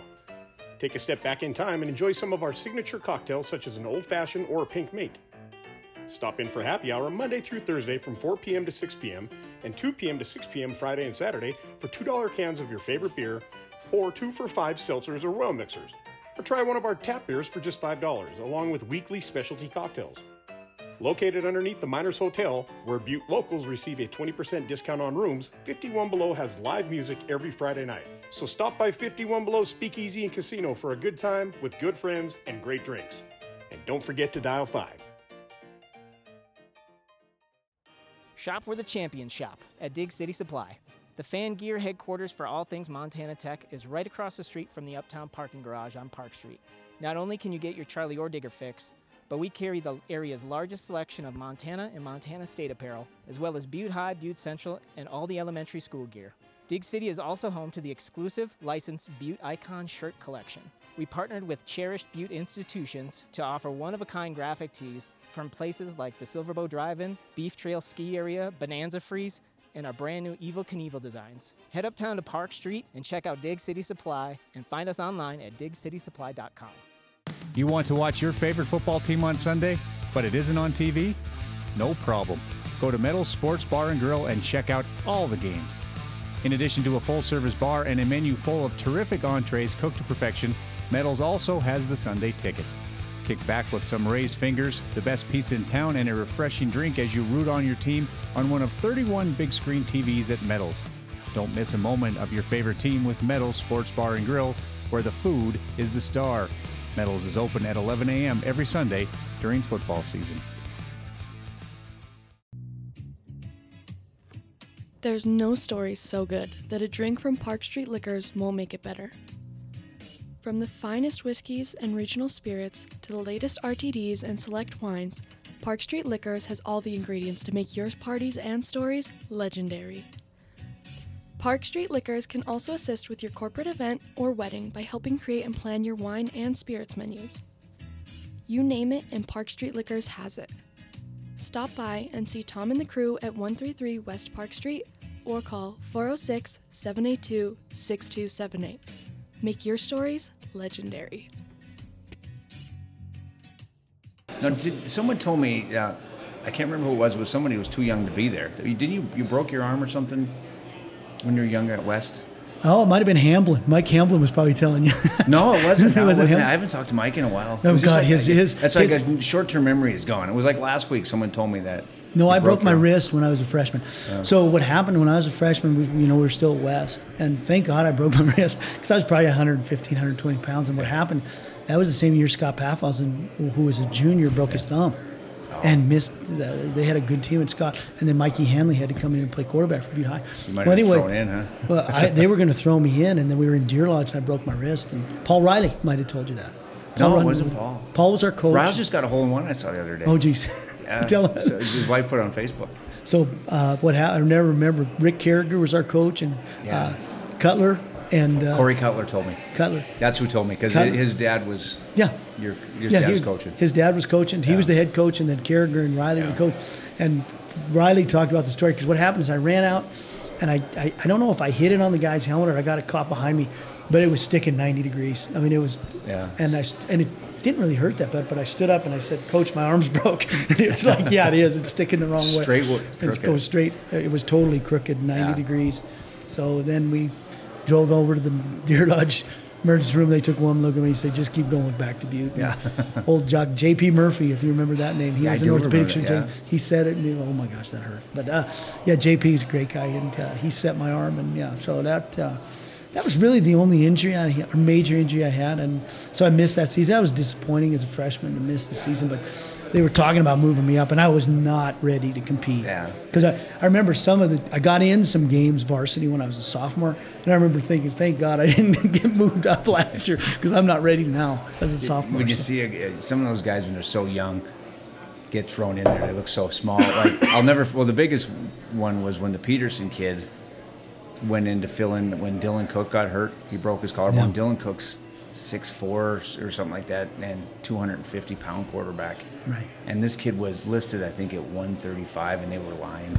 You know, so he was like five, five nine, one 20. well, yeah, or something. And he and he ended up being a state champion in, in the pole vault when Yeah. he was a senior. But but uh, Ty Peterson and he Yeah. at quarterback, I couldn't believe it. It was like it's like they took a little guy football kid and threw him in there. But that's probably what he would have looked like going out Oh my there. gosh, yeah, because I was probably at that time I was probably five seven, 100 and, 115, 120 pounds. Yeah, not ready I would've to got be running around with those No, guys, and I yeah. wasn't ready to be going against juniors in high school. Yeah. I remember my the next year was my sophomore year, so like I said, I tell people that was the funnest year of football I ever had because we had a great sophomore team, and then so you and, and because you were almost always pregame or postgame, you didn't have to practice very much, so that was Yeah. really fun. So you played three games a week and. You played the sophomore game and you thought you were the world beater. You'd run past a few guys and say, "I'm mm. really, I'm really cool and I can score touchdowns." You play the JV game and you're like, "Man, some of these guys are pretty fast and pretty, they hit pretty hard." And then you go to the varsity game and you're like, "I have no business being out here. this is this is big boy time, and I'm not ready for this yet." Yeah. So, So, you're playing games all every day of the week, just about. yeah, pretty much. I think I remember looking back. I played like 24 games when I was a Yeah. sophomore, which is unheard of. You know, Yeah. now if a sophomore's playing, he's playing up. He's only Yeah. playing varsity, but Yeah. you know at Butte High it was pretty regimented. You know, there was there was guys all the way through. Coach Mack played those guys. Yeah, that was great. We did. We never really uh, talked about concussions back in those days. So. Oh gosh, no, no, no. There wasn't much about concussions or. And, if you had a concussion, it was uh, you'll clear up in a few minutes. Yeah, put a little smelling salts underneath you. Yeah. That old Smelling salt and oh yeah. smelling salts and uh, sugar pills and all the old trainer stuff. Oh, Yeah. that, that's another great story, Mike. So the other thing that happened, so I was in third grade. I, that, that was my teacher that said you should be a doctor. And then um, when I was in fourth grade, Mike West, did you? You probably don't know that name. No. Moved across the street from my parents. His family did. And Bert West was the trainer oh, at Butte okay. High. I mean, Burt West. Yeah. So when I was in fourth grade, Mike was also a fourth grader, McKinley kid, and Mike and I. So he had an older brother named John, and an older sister named Kathy, and we spent our fourth, fifth, and sixth grade in the Butte High training room. That's where I was all the time. Wow. And I said, "That's what I want to do. This. This is because Bert was Bert was uh, uh, for your listeners. I mean, Bert was just a peach of a guy. I mean, Yeah. just a great guy, and uh, really good friend to Sam Jankovich's. So we were around those guys all Yeah. the time, and you know, you you talk on these shows a lot about having mentors and having people that had a huge influence. And Bert West was just an unbelievable influence because I I was in the Butte High training room and I said, "This Yeah. is so much fun. I love being in this place that. and being around the athletes and." You know, you go back to your third grade teacher and you look at people like that and Bert West's, and that's how you end up doing what you end up doing because you want to find people that say, "This is something I could see myself doing." So, yeah, that's awesome. And and where'd you go to medical school? So yeah, I was a, I, I, um, I went to Carroll, and then I was fortunate enough to be what's called a WWAMI student. What I went to the University of Washington, and so our first year in uh, four years in med- medical school was four years. So my first year, uh, I actually spent in Bozeman. So there was 20, um, 20 there, there was 160 people in the medical school, and 20 of us spent our first year in Montana at Bozeman because it's kind of a book year. Then I moved out to Seattle, and uh, my first year there, when I was in uh, Washington, Washington won the national football championship. So Oh, Steve really? Emtman Oh. uh, and uh, Billy Joe Hobert. He was in the VU one night, Steve Emtman. Yeah, he's good buddies with Eric Jacobson. Is that what it was? It was he and Eric Jacobson uh, Okay. went to high school together. Oh, okay. That's how they know each other. So, um, yeah, uh, Billy Joe Hobert and uh, Mark Brunell and Beno Bryant and uh, a lot of good. So they, so that was a lot of fun. And uh, so I went to med school there, and then I was fortunate to stay. Um, I stayed in Seattle for my residency. That was that was five years. Uh, it was four years of medical school and then five years of residency, and at the University of Washington in their hospitals. And then my last year I was in Vail, Colorado, at a place called the Steadman Hawkins Clinic, and so that was it. And, and that was my sports fellowship. So I Yeah. they they that group took care of the Broncos and the Rockies. Yeah, weren't you in on the surgery when Terrell Davis? I was. Uh, I, I had some involvement with Terrell Davis, yes, Yeah. uh, in his first surgery when he tore his first ACL. Oh my gosh, what a what a what a guy! Very- very good guy. Oh, I mean, really, I remember uh, being in their locker room the first time because at that time he'd been the two-time defending NFL MVP. Remember Yeah. because the Broncos He was won it. so good. He was he was. I mean, he, he he's he's not a real tall guy. I guess he's probably five eight. But you know, on the field he he looked. is, really? He looked on the field. He looked like he was six two because it Yeah. always looked like he was running downhill. Yeah. Because their offensive line was so good. They had Mark Schlereth and some of those other guys, Tony Jones and them. But I remember standing in the Broncos locker room at the beginning of that year, and I'm looking at him I'm like, "Oh my gosh, that's Terrell Davis." You know, and I'm he is he is a dude, man. Yeah. And Eddie McCaffrey was on those teams, and Elway had retired, so Brian Griese was the quarterback. And, um, it was funny. This is a funny Butte story. So, I um, I show up at the Broncos camp, and um, uh, and, and I got to get this right because there was uh, Dr. Hawkins was the main guy. That, Yeah. It was called the Steadman Hawkins Clinic. Steadman was a knee guy, and Hawkins was a shoulder guy. But anyway, we show up and we get introduced, and Mike Shanahan was the head coach. And so they introduced all the doctors, and I was just one of the ones that ended up, and they go through the line. Well, at the time, Bob Beers was a scout for the Broncos. Dan Rambo was a scout for the Broncos, and Rick Dennison was a special teams coach. So we finish, and you know they introduce all the guys, and everybody kind of moves away. And so three of the, two of the coach, one of the coaches, and two of the scouts come up and start talking to me, and the other doctors are like, "Who are you?" Yeah, I mean, I'm like, "What?" do you think you I'm like, are, well, yeah. these are all Montana guys that I know, and they're talking about my dad and growing up in Butte and growing up with Carol with Dan Rambo. And it was, it was like, oh my gosh, I'm like, I feel like I'm at home. Three Yeah. guys in the Broncos That's organization crazy. for that, and uh, so yeah, it was, it was a great experience. So Did you ever deal with Mark Schlereth at all? yeah, was, I had lunch with him they many call times. Him, they call him Stink. You know why they call Yeah, him? because he used to pee his pants during the game, right? Well, Or is that- supposedly he actually pooped Oh, his pants when he was at, at Idaho. Because they say he never even bothered going to the bathroom. He just had to go pee. And He stink. Yeah, he's and I love. He's a great. He's a great He's, announcer. he's a great announcer, and he's got a good podcast. You know. No, his, you know, so when we would, when you're the doctor, you stay with, you stay at training camp. Yeah. They, they always have a doctor there just in case. And uh, most of the time was spent with the offensive line. They're, they're, they're, were just fun guys to be Yeah. around. And Schlereth is, a, is, is a peach of a guy, you know, he's a um, Alaska guy that played for University of Idaho with John, uh, John Friesz and those teams in Idaho. Yeah. So Well, how'd you like to be? I mean, you you had Pat Ryan as your center, which I always joke that must have been. I had to work by PR. I know that. I know he's not always the best smelling guy in the world, anyway. But to have a guy who pees his pants during the game, and yeah, doesn't care. snapping you the ball. Yeah, that wouldn't be good. It's got to get on your hands and Yeah, on the I, ball. I think we're going to switch from uh, under the center to shotgun. Yeah, that's and that's what now my son's playing center for Butte High. You Oh, know, nice. he's, he's you know playing a little bit JV. You know, he's not starting, but he's playing a little bit center and then JV. And uh, they don't even they don't even have There's no an under center. No, not even on the one yard. No, they never. Yeah, it's all shotgun, man. It's all shotgun. Yeah. and so he doesn't even know what it's like. You know, I used to we used to tease uh, poor old Brody Kelly had to take snaps from my cousin Danny Foley. You know, and it was wasn't always pretty for, for Brody either. So that, that, that's that's a tough spot to be put in your hand sometimes. No, those are good. Danny Foley and Brody. Yeah, those are great. But no, it uh, um, PR was. I, I, I was intimately close with PR many times. He's such a good guy, though. oh, PR. he is the best. You know, he is really. Uh, again, you're talking about a lot of. We mentioned a lot of '86 guys. Just so fortunate to be. And of course, the class that. president I had on the podcast a while back. Right down here. Class clown and class president, Class, Timmy yes. Dick. Yeah, I mean, I mean, like you said, I've looked through this. You've had Tim, you've had Pat, you've had Fergie, you've had Mike Hamblin. I mean, Yeah. just great. I mean, what a what a blessing to grow up in a place like this with guys like that. Yeah. I mean, I remember I listened to the Hamlin one, and he's talking about not being talented, and I'm like, what are you talking about? I mean, you are the most talented guy that's, I that's know. probably his painting right there. I'm not sure, but Is that the Clark one you were talking Yeah. about? Yeah. Oh my God. Yeah. I mean, it is. That's his signature because Yeah, he yeah, gave. I've got a picture he gave my wife and he and my. He was so nice because I was in Seattle with Mike at the same time. Oh, were Yeah, he was yeah. over there. Yeah, and Mike gave oh that story about David Garcia eating the the page.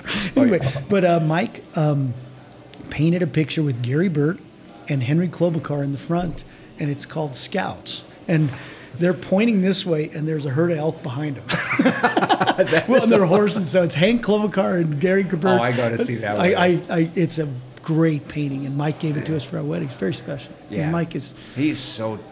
I mean, You can't be more talented than what he is as an artist. his his his podcast with you was so inspiring to me because he, he said, "Yeah, you just work hard at something. You just work hard." And he was talking about your daughter. Just keep, have her keep Yeah. working hard. Have her keep. And he's like, he can't draw a straight line. I'm like, are you kidding me? Yeah. This guy's the most talented guy I know, and he's telling me that he's not talented. That that's humble. I mean, that's Yeah. that's Mike and his roots, and you know. His mom and what a great lady she was. and- oh He's my- got the he's got the best life too because he just Oh, he does what he wants. Yeah, he You does. know, works in his own time, and then when he does it, like he he'll do it like for like three straight days. Right. Painting, you know, doesn't get away from. Him. But he does it. in- Works in his own time. He's laid back. He's And- actually one of the guys. When I saw him, I was working at Butte Sports, and I was working, you know, 60, 70 hours a week during the during the sports season. You know, I'm killing myself. Then they throw the Hall of Fame on me, and I've got all this stuff going on. And I go uh, talk to him because he painted a Pat Carney photo for the 30th anniversary of the Hall of Fame. And I saw how laid back he was. I said, it would be so good to be able to be your own boss, work for yourself, do something you love. And and because that's exactly what he does.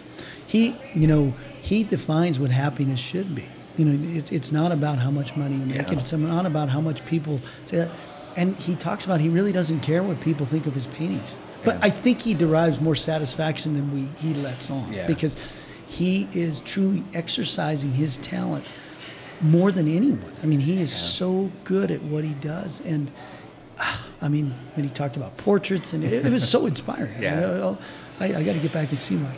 Yeah, have, you, have you been to a studio? No, I haven't been. Oh, you got to get up there. Oh yeah, I got to get up there. My my oldest daughter Rosie, that's what she loves to do, and I'm like Rosie, I got to Yeah. take you up here and show you. This is a guy I got to grow up with. Yeah. At West and at Butte High. Yeah, his studio is so good. And He's- Seattle. He's got a big uh, projector TV that when I go up there, I'll have like the Red, like games from the '70s for the Red Sox, and then he's got in his studio where he paints. You go through some swinging saloon doors to a studio, and you know because he's an awesome carpenter too. He does all this. Oh, yeah. And then he's got Larry Bird game going on in the in the in that room for me. He's got sound effects from the mines and smoke. Shade- Well, they talked about the smoke. I got to see that. Yeah. Yeah. get. But Mike is just you know, what a, like I said, it's so it was such a blessing to grow up with guys Yeah. like that. Yeah. really, they're so talented. Well, and you, to be a surgeon though, you have to be talented too, because you have to.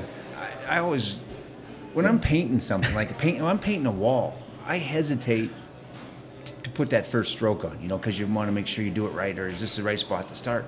But you're taking a scalpel and you're making incisions in somebody's leg or their shoulder or, Yeah, or something. You have to be, you have to be sure of yourself. Yeah, you know, it's humbling um, because, you know, as, as one of my old mentors at the University of Washington said, Dr. Greenlee, boys, there's not, there's no, nothing you do surgically that you can't make somebody worse.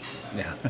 And you can't. Yeah. And it's humbling when things don't work the way Yeah. as well as you're doing. And it, it is a confidence thing. You know, you really have to, um, and it's about knowing what you can do it, it's somewhat about knowing what you can do, but also knowing what you shouldn't do. And Yeah. you know, I've dim, and that's you know the experience. And as we get older, and people don't want to hear this, they want to have surgery. You know, your eyes start to get worse. You have to wear glasses. You have to wear hearing aids. You can't hear anything anymore. You're getting, you know, certainly I can't run the 800 anymore, but. You learn in the decision-making process. These are the things that we can and can't do, and there's times you look at it. I mean, my partner just showed me one today, and I'm like, yeah, that's you could probably do that, but I think it's probably something you send to somebody that's better qualified to fail than we are. You Yeah. know, this is an awful thing. That person has a horrible fracture, or a horrible injury. You probably should send that out. That's fine. Just Yeah. you know, get over yourself, and you know, can't have you can do it, but there's probably somebody better. Yeah. that might be better for that person. So. Yeah, and there's different yeah different guys better different things Mhm. like like if you get your like Bruce did you, you smash your legs in a, in a car wreck, like Bruce Saylor. Yeah. You know Dr. Gallagher was the guy. No, to Michael put you was back yeah, together. Mike would put it.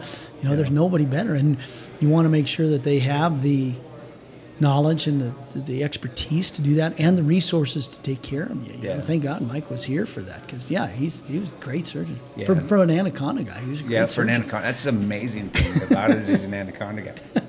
And like Dr. Joven, like I don't know if he would have been able to pull that off, but he's he specialized something different though. That Right. He's and, and Nick during his career, certainly when he was at, uh, he's a Pittsburgh guy, and Notre Dame the guy. Yeah. You know, I mean, Nick was just so great for the Nick and Mike, especially Nick, so great for you know Team Doc for. Uh, Tech forever, and you know I remember not that, that Nick probably has hopefully forgot this, but I remember Mike was trying to recruit me to come back to Butte, Yeah. and I always thought I'd come back to Butte and do what he did. And but Nick came probably four or five years before I was finished. Oh, really? And thank God he was here. I mean, he was really good.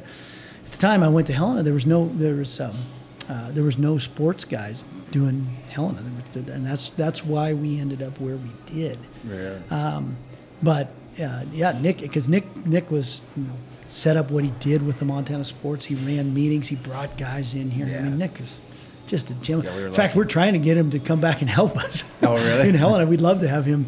He hopefully he won't listen to this, but we want him to do the tech games or come back. He said, if, you, if that's all you want to do, just do it, or you know, just Yeah. cover the games because you're really. Because he's like living in Clancy or somewhere now, Yeah, well, all three of his kids are in Helena. Yeah, so that's they? why he's here.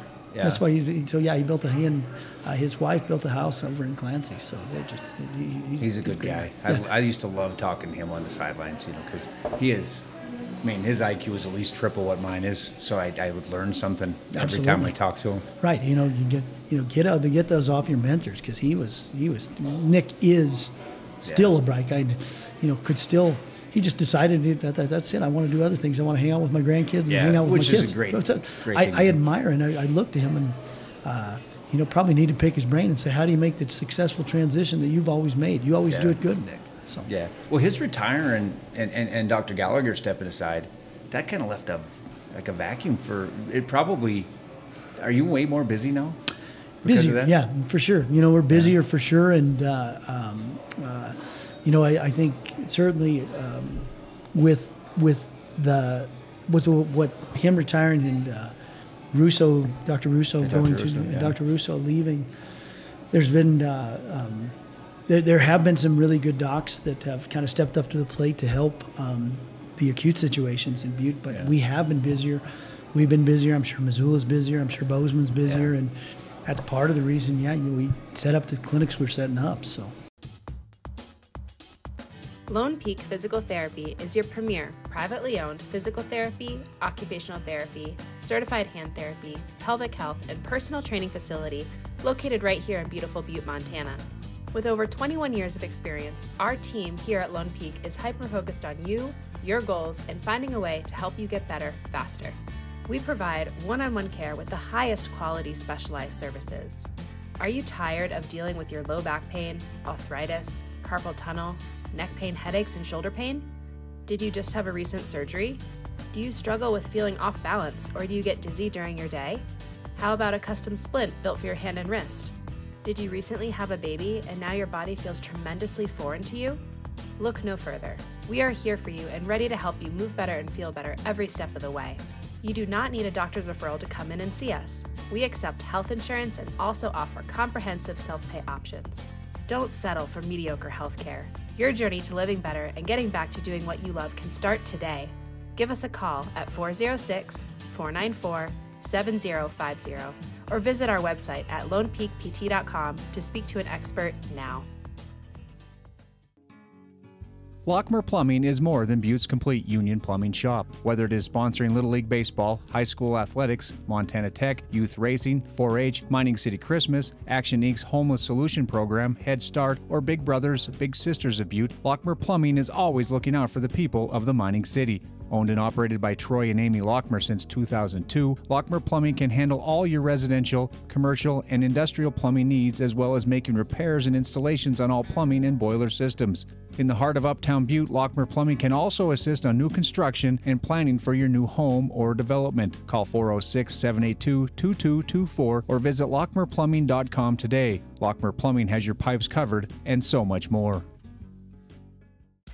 Oh, look, there's another one.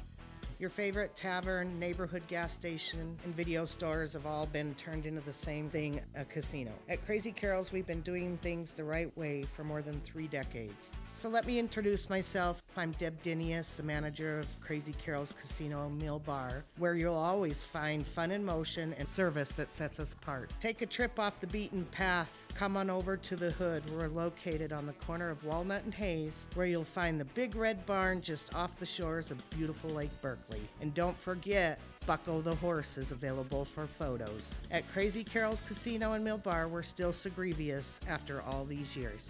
Thank you, Butte.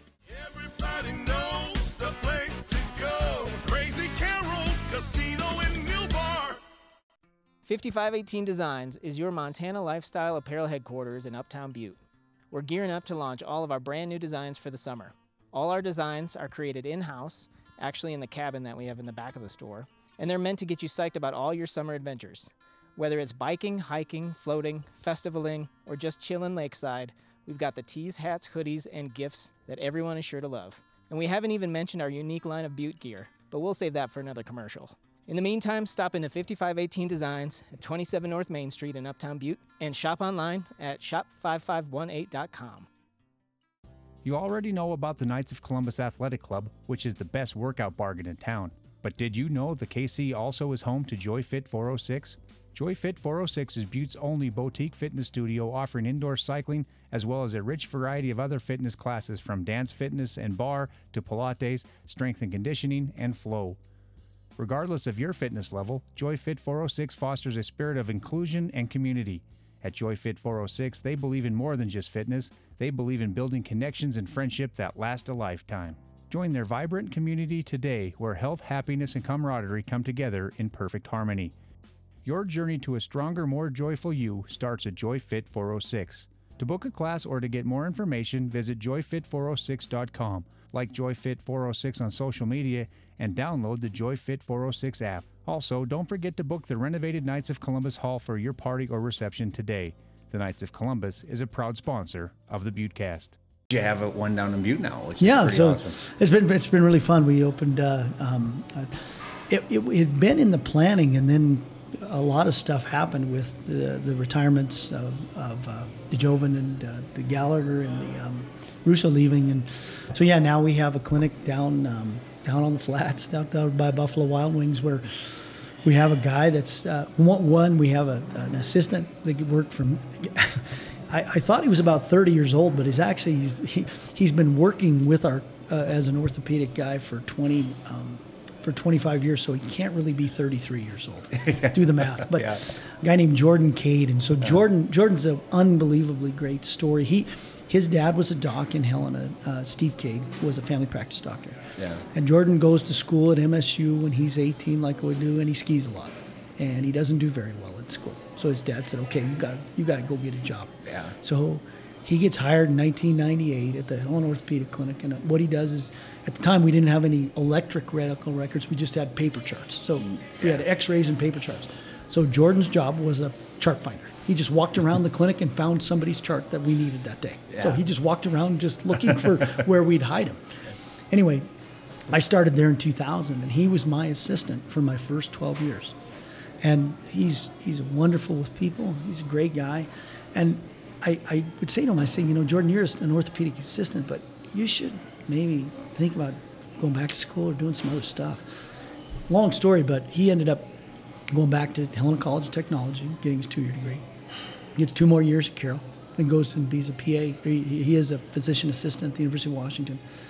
Spends five years at um, Pullman as the physician assistant for a guy named Ed Tingstad, who's the team doc for Washington State. Jordan and his wife want to move back to Montana, and we say, hey, here's an opportunity. You want to come join back and join us? So now he's back, and that's the guy in Butte. So he's good. been working in sports for 25 years, and he is he's a great guy. So he's there every day. Myself, Dr. Pete Hansen, who's my partner as a foot and ankle specialist, is there. He and I are there either one, once or twice a month, and then uh, uh, Dr. Um, Chase Dukes, who's our new doc, that just actually he started Yeah. yesterday. He's also a sports guy. He's going to be coming down once a month too. So Okay. we'll have lots of docs down here, and Yeah. any needs you have. Do you like being in Buttes? Because I know, I think it was your dad's telling me that like a 15 minute appointment with somebody from Helena. If, you, if someone from Butte has that same appointment, it's an hour and a half because you, you love talking to the guys. Well, we love talking to him.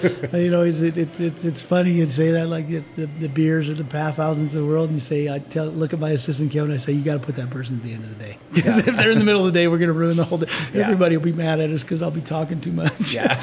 but no, it's it's wonderful to come back here and you know seeing. Uh, Seeing friends of my folks, being uh, you know, hopefully providing them with the service that they need, but also having my son here going to tech. That's great Yeah. too. You know, he just started. So Is that, is, yeah, because you got to wear a Carroll hat on the sideline. Do You know, is I'll that rough you, watching uh, your kid play against Carroll? Well, fortunately, well, unfortunately, Nicholas had his redshirting because he had a he had a shoulder issue Yeah. that he had surgery. One of my partners did a fantastic. But he's still in the uniform on. on He's on the uniform. So, yeah. at the Tech Carroll game a few weeks ago, which was, gosh, what a great game! that was I mean, fantastic. and you know, my nephew plays guard or plays, Yeah. right tackle for Tech. It was a, it was odd. I'll, I'll, I'll just say that, and you know, I have to look. I, I mean, not, that- and you know, a lot of you know, like you, I hate the New York Yankees. Yeah. And I hate the Green Bay Packers. but I've been taking care of Carroll, and I don't hate Montana Tech at all. My Yeah. dad, you know, my dad taught there for yeah, dad 35 there. years. Your so- brother Tom played there, Tom right? played there, and you know we ran around at the old swimming pool and in the tunnels, and Yeah. my, I spent my boyhood with the Kasperiks and the Batavinicks and the I just Dunstons. saw John walking across the or Scoop, uh, Spook. Yeah, it's Spook. John, right? I always Yeah. call him Spook. Yeah, he was walking across the street when I was driving down. Yeah, so you know we spent our formative years at Montana Tech football games and basketball games. Yeah. You know, with coaches and players. So I don't hate Tech. There's nothing about them in my Yeah. body. And Tech sort of struggled when I was at Carroll. So it wasn't. They weren't like we hate Yeah. Tech because they're a rival. We just we played them a lot. I'll just say that. But there's some intense games. and now they're intense, Yeah. and they're like, you know, people are like, well, what color are you gonna wear? I'm gonna wear gray. I, I, I wore gray, and, Yeah. and you know, obviously you, you cheer for your nephews, you cheer for your sons, and um, it um, was it, it, it was tough. And, and you know, I look at, you know, I can't imagine when my parents, when Brian and Tom were actually, Playing Brian's each a, yeah. Brian's a safety and Tom is a fullback. At the time, they butt heads every Yeah. single play. and every play they go Yeah. against each other, and. Um, Yeah, that would that would be tough for a, a parent to have to deal with that. Oh, Watch, you know, I can't imagine. Can you imagine having your boys go against each other? And fortunately, fortunately, Tom and Brian got along. Do you know the Connors boys? Do you know that family? Like Pat Connors, or Pat Connors would be a relative, but Bobby Connors is Oh, the okay. coach. So Timmy Yeah, is the sure. young, Timmy's the youngest, and Teddy. You might know Ted. He's married to. Um, oh, he's married to one of the Schwarzenberger Yeah. sisters here. Well, Teddy played for Rocky, and Timmy played for us. Anyway, Timmy's a freshman, and Teddy's a senior, and they on a punt get in a fight on the field. And, and even the referees in both teams are laughing because they've got two brothers swinging at the bottom of a pile at each other. Because Timmy, the freshman, cheap shot at Yeah. his brother. Well, I, I, I'm putting my money on Tom if Brian and Todd if Tom Hmm. ever got in a fight. It's funny you say, yeah, if Tom and Brian got in a fight, which they did occasionally, put put your money on Tom. Yeah, because Tom's But- a big, strong guy. Oh my gosh! And he didn't. Fortunately, he's slow to anger. Yeah. And I learned when I was about. Tom's 16 months younger than me. I learned about probably when Tom was about two months old that I wouldn't mess with him. So Really? I, that's So how I learned how to be little brother, huh? Uh, that's how I learned to run fast. Tom would protect me through the McKinley days. Yeah, your little brother was your enforcer. he, uh, Tom is the kindest soul, but yeah, don't get him angry. But he, he would be the one you wouldn't want to mess with. And his daughters are two of my favorite athletes of all Oh, time that Maria. I covered. You know, Maria playing playing uh, rugby. Yeah. You know, she was so so tough and such a good athlete. And you know, Megan was a great player too. And you know, Maria's in uh, PA school now Is in she? Boulder, in Colorado. Yeah, 'cause and she was a 4.0 student, think, she's too, yeah. she's she's too smart for her own good. She's she's Yeah. testing off the charts because her dad, just like her dad, and her mom. But uh, and then Megan, you know, was writing for the Independent Record for a while. Yeah, she's not doing that anymore. No, she's. Uh, I don't know. I think she's hanging out with my youngest daughter. I don't know what she's Oh, yeah? doing. Yeah, it's a tough business to get into the newspaper business right now. Yeah. But she's smart. She'll figure. Oh yeah, Megan will figure it out. Something, She's a great kid. Great kid. Yeah, she's been through a lot too. She, Yeah. you know, she's she's yeah, she's aw- she's one of my favorite. She was one of the best girls to interview after a Oh, game. she's Megan is. because she was never like a lot of kids get they get so nervous, even though it's just you when you got your phone and you're recording or what they say with their your phone, not on TV or anything. And a lot of girls are nervous. Megan was never nervous. So. Megan's never been nervous a day in her life. Yeah. and uh, no, she's our, my, my my my two. I have uh, two girls, and they. Our, our, our house uh, takes on a new level of intensity when Megan's here. So, uh, so you're just you're still the Carroll doctor then? Still the Carroll Doc. uh, Well, actually, so now we have three. We, Yeah. my, my, my partner, Dr. Schlepp, who did uh, Nick's, my son's surgery, and then we have a new guy, Chase Dukes. So we have three docs that are all well trained in sports, uh, that are have a keen interest in it. And so, yeah, this is my 24th year taking care of Carroll. So Really? been to a lot of games with Van Diest and with uh, now with Troy. And and Troy, their coach, Troy Purcell and I are the same age. I don't know if Are you know that. Yeah, so we he was a capital kid. I was a, yeah, he, he he's done good everywhere he's went. he, you know, Troy's a great Havre, coach. Bozeman. Yeah, and he was over in Idaho with Paul. With Paul, yeah, Eureka. He was at Eureka. Eureka, before. yeah. He went Eureka, Havre. Uh, he actually went Oregon, then Eureka, then Havre, then Bozeman, and know he talks about how tough it was. You know, and he really has. Talk about a guy who changed the culture, sort of like Bob Petrino did and uh, Carroll. Um, but changing the culture because Bozeman hadn't won a state championship forever, and then Piggy, sorry, Troy Purcell, um, Yeah. wins it, and he, he's talked to me about the struggle that that was just to get them to buy in to what he was doing. And he said that first year, first few years, he, he was just exhausted, and he remembers winning the state championship, and he said, "I don't know if I can do this again because this is too tiring." But, but no, to having him around and those coaches are really easy to deal with. You know, partially because you know. I mean, like I said, I've known Mike Van D since I was 16, and Yeah. The doctor, and I've known Troy since I was 14. So they're easy. Makes it easy that way. yeah. And then I guess to take it full circle, now we we're helping with tech, and you got Kyle Samson, who I uh, he was an infant when we played at Linfield when I was a freshman. So I, I and Mark was Yeah, his Mark was dad. his coach on the Yeah. coaching staff, right? So yeah, it was um, so lots of the connections that you have that help just because you have history with them and they Yeah. trust you. So Yeah, that's a, that's a lot of good coaches and uh, and players you've been around over the years Yeah. for sure. for sure. And did you get a ring when they win? Nope. I No? did never get a ring. I, but I, I can tell you, I, the first, I, I was I was at all the national championships, and I think Carroll, you might correct me, went six and two or six and three. I think they've lost two or three, and they've won six. Yeah. I was not at their basketball champion. You know, they Oh, in the national. I didn't make that. You didn't make I- that. But I've been at all the other national championships, and it was funny. I remember the picture you always see is of the Sports Illustrated Brandon Yeah. Day when he was muddy and all those things. Well, we win that game, and everybody's ecstatic. You know, we win the national championship. Great.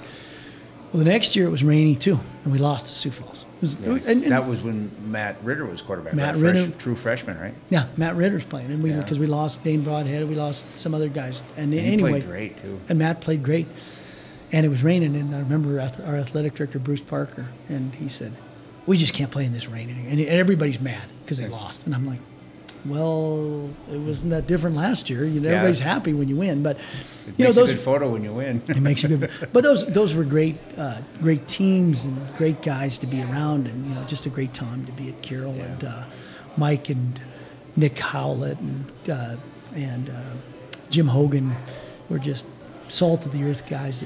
I remember that some of those when they had great teams, and my wife would be so mad at me because I'd go down on Saturday mornings at six in the morning, and we'd have coffee and somebody'd bring McDonald's or something and we'd just laugh about old stories for three hours before the games even started. And she's like, you can't be gone all day. We got three kids at home. I said, Can't be a six, uh, six guess- to six kind of thing. Oh my gosh! Unfortunately, my wife has. Uh, uh, my wife is so supportive of all these things, and she, uh, she was a college athlete herself, so that helps a ton. So, Yeah. So.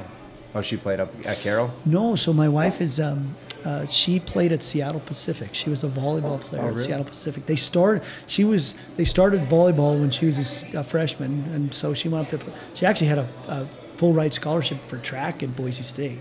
So uh, my wife's, my son, who's our only biologic, gets all of her athletic ability, his athletic Yeah. ability from my wife. Because Well, well, I got I got her proof right there that you were a pretty good athlete with, Uh, that, with the Swede Dahlberg award. No, but she won the she won it for her high school. Did she? Yeah. Yeah. she was, but but fortunately, you know, she you really have to have somebody that loves sports and and uh, and loves raising kids because a lot of times doctors just aren't around. You got to find the right person. Yeah, it's not a it's not a nine to five really, is it? no, it's not. It's never. Somebody's always. Yeah, and you're all, you're on call a lot.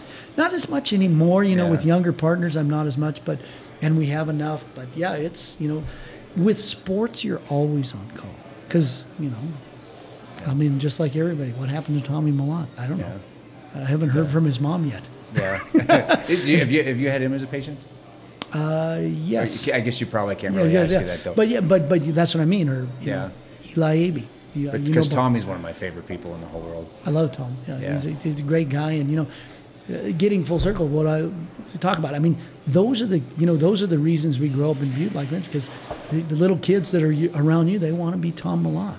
Yeah. I want to be Don Douglas. Yeah. You know, I want to be John West. I want to be Mick Tuttle. I want to be Henry Klobuchar. I want to be Tom I, I definitely don't want to be Henry Klobuchar. he's, But no. he's a Yankees fan for one. No, I know, but uh, but no, I mean that that's the thing about being on call is Yeah. in sports, as Nick DeJoven to you're always on call. Yeah. Especially, you know, the fall season is so because you have one bad game and you have seven guys hurt. You know, I mean, in a football game you can have seven guys, and you just hope for the luck that you won't have hurt. And and at Carroll, when we had success at Capital, when they've had success, most of the time you look back, there weren't very many injuries. Yeah.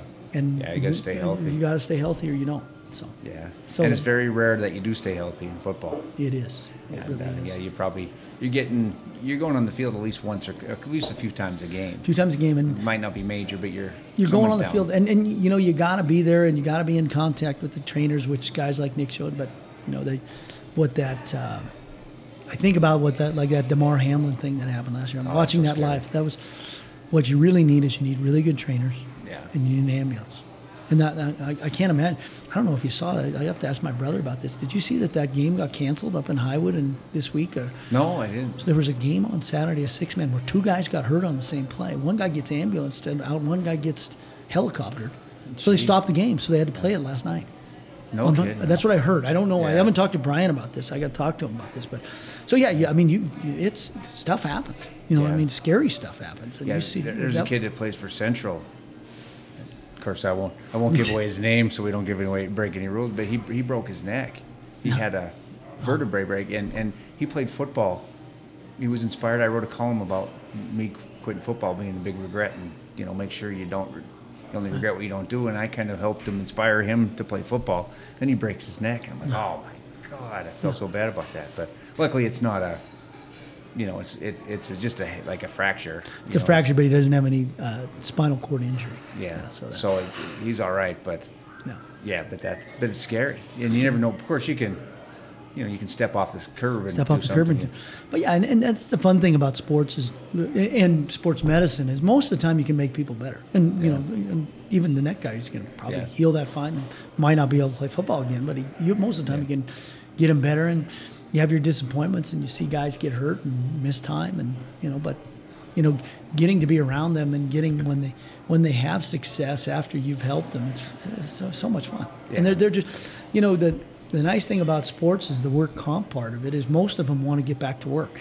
Yeah. you know, they're not lingering and, Yeah. to say "I- I'm hurt, I can't play. They all want to play. Yeah. Yeah, my son's nine weeks out from surgery. He says, "Dad, I think I can play." And I said, "No, you can't. You're Yeah. not. You're not ready to play, Nick. That's not going to be the way it works." Yeah. So Well, what was it like uh, when you're dealing with Dougie people? Remember they there, there's a story was last year in football. They thought he might have tore his ACL, and Doug didn't sleep, and I think Doug passed out yeah, I think he did. because he was so nervous. And then Don Senior took when they, they took him. If you got good news, they took he took him out to. Uh, the Lydia's, the whole People's family went out to celebrate because Yeah, wasn't hurt.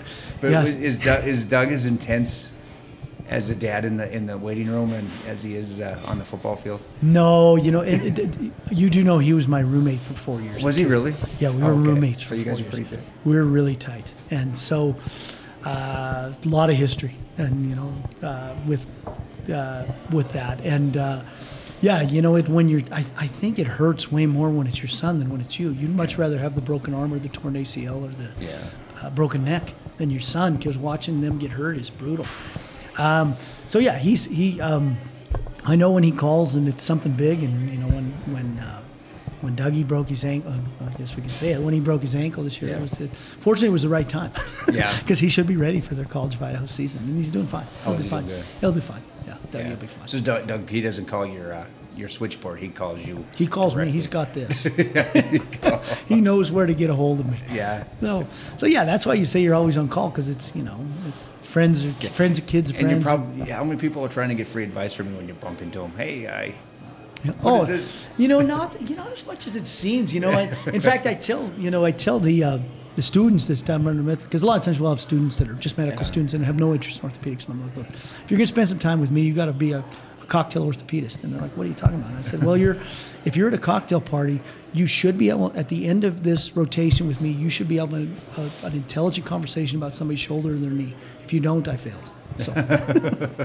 That's awesome. Well, Doc, I've had you for an hour twenty here. Uh, any, anything we want to get off for? We get No, I, I mean, uh, just a couple things. I mean, so much that appreciate what you do with this. And as I talked about having these mentors on and so inspiring, like I said, when you have a, when I'm listening to a Pat Ryan or I'm listening to a Kyle Samson or listening to a Curtis Smith, my fifth brother. I don't know if he told you that, Yeah. but he is my, actually my fourth brother. Sorry. There's only five the Michelotti. Michelotti He's the fifth Michelotti. But, uh, having those guys on and looking at kids and when you you know bringing those people on and even the other stories that you talk about and bringing the lady you had on about the um, the, the addict thing. Yeah. Those are so important and people need to hear these things. And thanks for what you do because this takes a lot of time. It takes a lot of research. And like anything, you know, you're doing well and just keep doing what you're doing. Uh, and as long as I keep uh, Margie Michelotti away from me, I'll be safe because Brian says I need to be very afraid. Oh I- yes, you know, you, anybody that raised four boys like she did and is still standing and still talks to us. but, of course, I know she's such a sweetheart when I've known her. So Oh, yeah, she she still doesn't a seem sweetheart. scary. But yeah, Bertie says she's looking for you. You call Doctor John the smart one. So No, that's a, that, oh, Yeah. that's that was the last thing I was to. You know, you know, part of the Butte thing is part of Butte, and the reason you guys have so much success, what you do when I'm looking and starting anything, is you have guys like Bernie, yeah, and you have guys like Mike Thatcher, and you have guys like Billy at the Civic Center. Yeah, I mean, the guys, Billy Melvin, you know, the, uh, those guys take care of the people in front. What, what I do tell the last thing that or, is what what I try and emphasize to our younger docs: as long as you take care of the person in front of you, you will be fine. Don't there, there's always going to be stuff around you. There's going to be somebody tugging, saying, "I need this" or "I need this," and pulling you out of clinic or whatever you do. But when you're doing surgery, you're taking care of the person in front of you. That's really what you're doing. And in life, if you just take care of that person that's in front of you, most of the time, everything else will take care of itself. So make sure you're being honest and taking care of that person. And well, we're not always the best at doing that. And as doctors or anything we do, but if, if you emphasize that and you do that, you'll be fine. Well, Doc, I appreciate your time. No it's, problem. It's great seeing you, and I'm so glad I'm seeing you without an X-ray uh, in the background. Yeah. now you have my phone number, and now you can be the one. yeah, I'll be calling you directly. Yeah. All right. All right. Thanks, Doc. Thank you.